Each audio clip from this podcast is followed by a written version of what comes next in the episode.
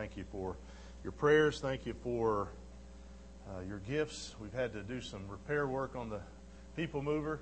Uh, so if any of you have any extra thousand dollars sitting around, that'd be awesome to throw that into the offering plate to help with that. But God will provide. He always He always does. But we're going to have a great time, and uh, uh, we had a donation of a DVD uh, player that's in there, so we can watch movies while we're riding today. So that's going to be awesome.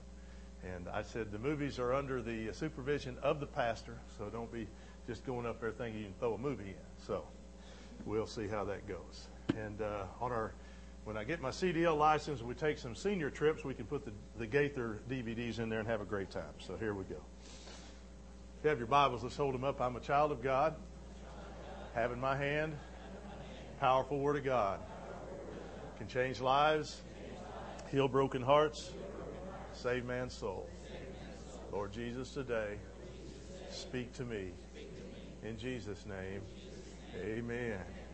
Hug your neighbor, would you? Let them know they're loved and that you appreciate them.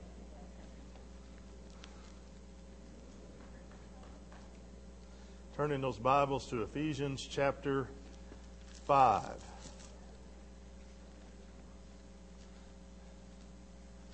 One of the verses we want to look at today will be in Ephesians chapter 7, verse 3. Blessed are those who are persecuted for my name's sake, so you are with God. How many of you believe that? Say amen. All right. The only problem with this is there's not seven chapters in the book of Ephesians, so be careful when you say amen.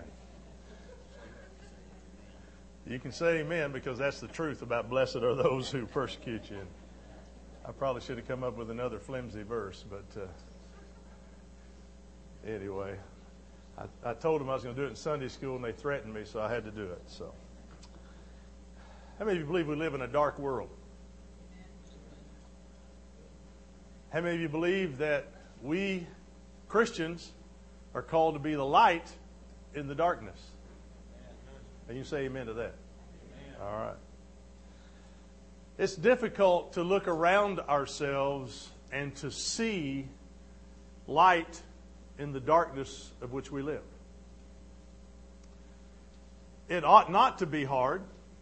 It ought to be very easy for us to look around and see light shining in the darkness. When you have a nightmare at night or a bad dream, What's the one thing that helps that bad dream go away? Turn the light on. Because usually you're having a bad dream about something fixing to jump out from under the bed and grab you. You know, when you were a kiddo, you always there was something under your bed, wasn't there? And your mom would come in, she'd turn the light on, and you'd both get down and look under your bed, and there's nothing under there. But boy, you swear that there's something under there, right? But light causes darkness to leave. How many of you have experienced cockroaches in your house? Well, don't admit it, but you know. but when you see a cockroach in your house, what's the first thing that will cause that cockroach to leave? Turn the light on. They scurry for the darkness. Nothing good can come in the darkness. Amen? That's right. So I want to challenge you to get, look past the rose colored glasses of your suburban American Christian worldview, and I'm going to challenge you today to look how you are to invade the darkness where sin abounds, egos abound, gluttony abounds. I want you to invade, I'm going to challenge you to invade that darkness and bring light. Things are not right in this twisted world. John 1, 4 and 5, we read it earlier. In him was life, and the life was the light of men. The light shines in the darkness, but the darkness has not understood it. Jesus came in the fullness of his glory, yet the world rejected him. The world didn't want him. And we are his body. Amen. We are his, we are to take on his characteristics. We are to live and act like He lived and acted. And that means that we're to be light in this dark world. Jesus said in Matthew 5:14, "You are the light of the world. A city on a hill cannot be hidden." In our 5th chapter, verse 8 of Ephesians, it says, "For you once were darkness, but now you are light in the Lord. So you belong to Jesus, and if you do, you are to be light in this dark world. And that has tremendous impl- implications. But how can we be light? How can we really do that? Well, it's because the church has disengaged from the world. And, and, and why aren't we the light? Because the world's disengaging from, uh, the church is disengaging from the world. And, and the Christian's light is absent from the darkness because you're seeing Christians behave the same way the world behaves. You don't see us shining the light against sin because we're involved in it. Matthew 5:16 Jesus said in the same way let your light shine before men that they may see your good deeds and praise your Father in heaven. And in this fifth chapter of, uh, of Ephesians, we find our identity, our direction for life, that we are the light that Christ needs to shine into this dark world. I want to give you five imperatives that Paul teaches us in this chapter that we are to become light in a dark world. Let's start with number one I must imitate the love of God. Let's look at chapter 5, verses 1 and 2. Therefore, be imitators of God as beloved Christian uh, uh, children, and walk in love just as Christ also loved you and gave himself up for us, an offering and a sacrifice to God as a fragrant aroma. What a powerful verse of Scripture. In context, you got to understand who Paul's writing to. He's writing to people who are living in the cesspool called Ephesus anything that you needed that was that would heighten the sensual part of your life you would find in the city of Ephesus. But God expected his followers, his people, to be light in that dark world. And the word Christian means that you're a follower of Christ. So if you refer to yourself as a Christian, then by nature you should do the things that Jesus did. But here's where it gets dicey. How do we imitate God's love? It's a tough question, but the answer is right there in verse 2. We do this by giving ourselves up as a fragrant sacrifice and offering to God. Yep, I said it. You've got to sacrifice something to God. oh, we don't like the idea of sacrifice. I got you. I got you. You mean you got to lay down your life for something? That's right. Paul said it this way in 1 Corinthians 11 and verse 1 Follow my example as I follow the example of Christ. You see, Paul knew that if he followed Jesus Christ, he needed to do it in such a way that people could follow him and find Jesus. How's that working for you? Can people find Jesus by following you? It's a difficult teaching that most don't want to accept, and it's hard to preach a message like this because the indictment's on me as well. If I'm a Christian, I need to know God and I need to understand that people are going to look at me and want to imitate Christ because of what they see in me, or at least they should. I've heard it said that when you're a Christian, you don't suffer. Somebody lying to you. In fact, Jesus said you're going to suffer. A lot of the New Testament tells us that we're going to suffer for the cause of Christ. Rejoice, he says. Blessed are you you see, it's okay to, to suffer for Christ. It's okay because you will be singled out. You will suffer. Paul was writing about the stuff that he had dealt with. He's an old broken down relic of a man at this time, and he's writing this. He's in prison, waiting to be beheaded. He's not a rookie Christian, he's an old man sitting in the jail. He's locked up in the prison cell. And uh, if you could have seen his body, he's stooped over. Eyes are squinty, Head is bald. Scars all over his body because he'd been beaten with rods. He'd followed wild beasts. He'd been stoned and left for dead. He'd been let down over a wall in a basket to try to save his life. Bible says in 2 Corinthians 11 that he'd been in danger from rivers, bandits, in danger from his own countrymen, in danger from the Gentiles. He'd been in danger in the city and the country. He'd been in danger at sea. He'd had, he had labored and toiled and gone uh, without sleep. He had hungry. He was hungry and thirsty and gone without food. The Bible says that he was cold and naked. And there he is, this little apostle Paul in the prison, and he's writing this letter, and he's writing also the letter to the Philippians in, from this jail cell when he says, I press on toward the goal to win the prize for which God has called me heavenward in Christ Jesus. he's saying, I'm not going to quit. He's saying, I'm running for my goal. I haven't attained it yet, and I'm still pressing on. What about you? Are you just complacent? Are you just satisfied with where you are? Or is there something good? Is there something uh, uh, uh miraculous happening in your life? We must imitate the love of God by laying down our lives just as Jesus did. Mother Teresa said it this way Love is a fruit always in season, and no limit is set. Number two, I must not partner with the world. Let's pick it up at verse 3 in chapter 5. But do not let immorality or any impurity or greed even be named among you, as is proper among saints. And there must be no filthiness and silly talk or coarse jesting, which are not fitting, but rather giving of thanks. For this you know with certainty that no immoral or impure person or covetous man who is an idolater has an inheritance in the kingdom of Christ and God. Let no one deceive you with empty words, for because of these things the wrath of God comes upon the sons of disobedience. Therefore, do not be partakers with them. For, uh, do not be partakers with them. And he's telling us there, back up in verse uh, 3 about all the things that we're not supposed to get involved in. We're supposed to throw it off. He says, don't even let it be spoken among you. Not that you're involved in it, but don't let it be spoken among you. Wow. Sin promotes darkness. And since we are Christians, we have a new identity. We have a new direction in our life. So we're no longer to participate in sin because we are the light. It seems harsh to say that no immoral, impure, or greedy person will be saved. That's pretty exclusive in its statement.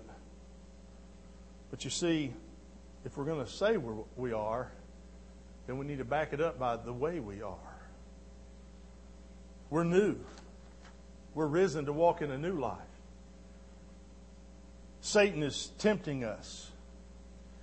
And it's real easy to give over to behavior modification instead of simply being transformed. We can say with all of our heart and being, boy, you know, I, boy, I'm in the process. But we need to get on top of these things so that we be light in a dark world. And we confuse being with acting, and it throws everything out of sync because we are light. We are no longer concerned with wondering what light looks like because we simply are the light. And it ought to be obvious in our lives, and people ought to notice that we're light in the light of God. So Paul's trying to get us to assume a different direction, a different identity, in order that we must throw off sexual immorality, impurity, and greed, because these things veil our identity of being the light. 1 John 2 9 says, Anyone who claims to be in the light but hates his brother is still in darkness. So if you got some unforgiveness going on, get rid of it. Doesn't do you any good. Get rid of it. Colossians 3, verse 12. Therefore, as God's chosen people, holy and dearly loved, clothe yourselves with compassion, kindness, humility, gentleness, and patience. Bear with each other and forgive whatever grievances you have may have against one another. Forgive as the Lord forgave you. And over all these virtues, put on love, which binds them all together in perfect unity. See, we're called to love, not to be a partner with the world. Now, it doesn't mean we're supposed to totally ignore non Christian people. Jesus associated with sinners. But it simply means don't marry, don't get involved in business partnerships, don't have intimate friendships who influence you more than you influence them. In 2 Corinthians 6:14, Paul wrote, "Do not be yoked together with unbelievers, for what do righteousness and wickedness have in common, or what fellowship can light have with darkness?" Number 3, I must reflect Christ. Let's pick it up at verse 8. For you were formerly darkness, but now you are light in the Lord. Walk as children of light. For the fruit of the light consists of all goodness and righteousness and truth, trying to learn what is pleasing to the Lord. The world will see Christ through us if we are children of light. We will reflect, we will spread that love of Jesus wherever we go. Every time the hungry are fed, the sick are comforted, imprisoned are visited, the naked are clothed, and the least of these is cared for in Christ's name. We've done it unto him. Matthew 5:16 says, "You are the light of the world, a city set on a hill that cannot be hidden. Therefore let your light shine before men that they may see your good works and glorify your Father who is in heaven." Number 4, I must expose darkness. Pick it up with me at verse 11. And do not participate in the unfruitful deeds of darkness, but instead even expose them. For it is disgraceful even to speak of the things which are done by them in secret, but all things become visible when they are exposed by the light. For everything that becomes visible is light. For this reason it says, Awake, sleeper, and arise from the dead, and Christ will shine on you. In 2 Corinthians 11 14, it says, Satan himself masquerades as an angel of light. And that's why people sometimes never see him coming. And we, we give in to that phony image of light. 1 John 1, it says, beginning in verse 5, this is the message we've heard from him and declare to you. God is light. In him there is no darkness at all. If we claim to have fellowship with him, yet walk in the darkness, we lie and do not live by the truth. You see, that light reveals what is hidden in darkness. That's why when we have an experience with God and the Holy Spirit illumines the sin, then we can't stand to be around it. It creates tears for us. It creates contempt in our hearts. It creates shame, and it should work that way, folks. But the problem is we've gotten callous to it, and the Holy Spirit can't even penetrate and prick our hearts anymore because we're living so much like the world, we don't know any different. But boy, we jump up and, and hallelujah, praise Jesus. We can't hide ourselves away in churches in some stupid attempt to protect the light. Light doesn't need protection. Light needs to shine. Church buildings are not lighthouses. If we use the church building as the lighthouse, we're in bad shape. We are the light of the world, not this building. So we got to go out of this building and shine a bright light to a lost and dying world. We don't need to wait for darkness to come to us. That's what the people say. Well, when the people come, then we'll, we'll minister to them. No, we got to get out of here and go minister to them. That's the call of God. We must go and expose that light to the dark world. And when you stop and think about it, it's a, it's a great thing. Martin Luther told an unusual dream. He dreamed he looked out his cottage window and saw Jesus walking toward his house. So embarrassed was he because his house was cluttered and in disarray. He quickly started picking up clutter and trying to, to straighten his living room, but the harder he worked, the more, it messed, the more messed up it got. Jesus was knocking on the door by now, and he couldn't let, it, let him in. And eh, I mean, he would be a, such a distinguished guest and, and look at the mess. And so he kept trying to fix it up, but it just kept getting worse. So finally, out of fear that Jesus would think he wasn't home and leave, he went to the door and he opened it. He humbled, it, humbled himself and he said, Come in, Jesus, if you can come into a place like this. And Martin Luther said he turned and gestured toward his house, and to his astonishment, the room was in perfect order.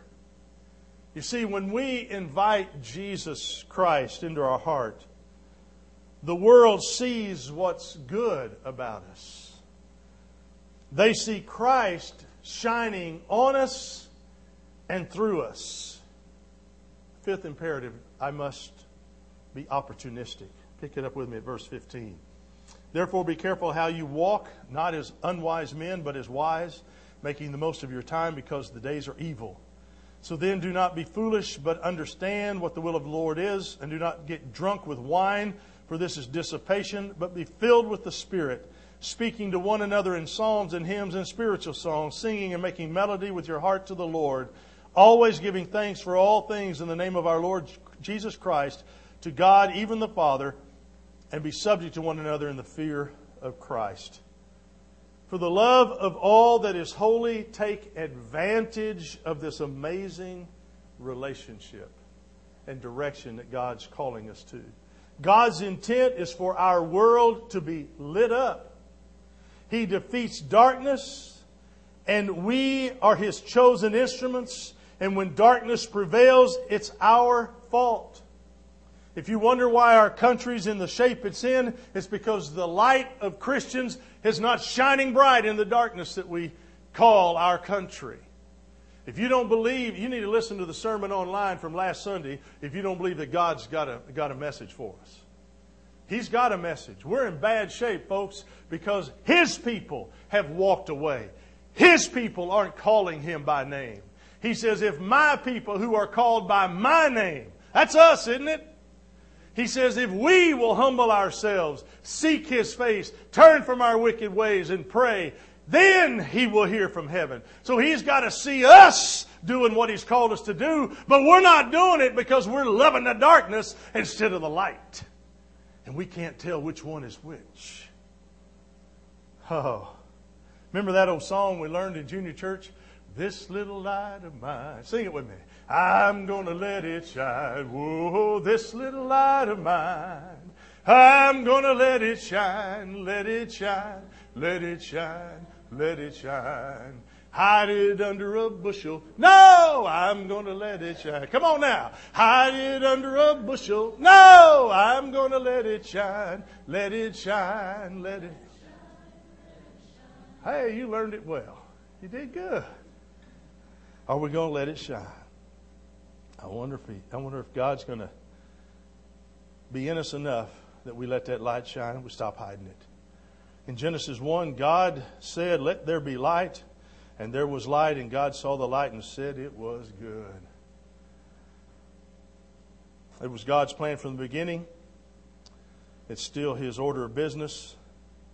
As the worship team comes to help me close, 2 Corinthians 4 6 says, For God who said, Let light shine out of darkness, made His light shine in our hearts to give us the light of the knowledge of the glory of God in the face of Jesus Christ.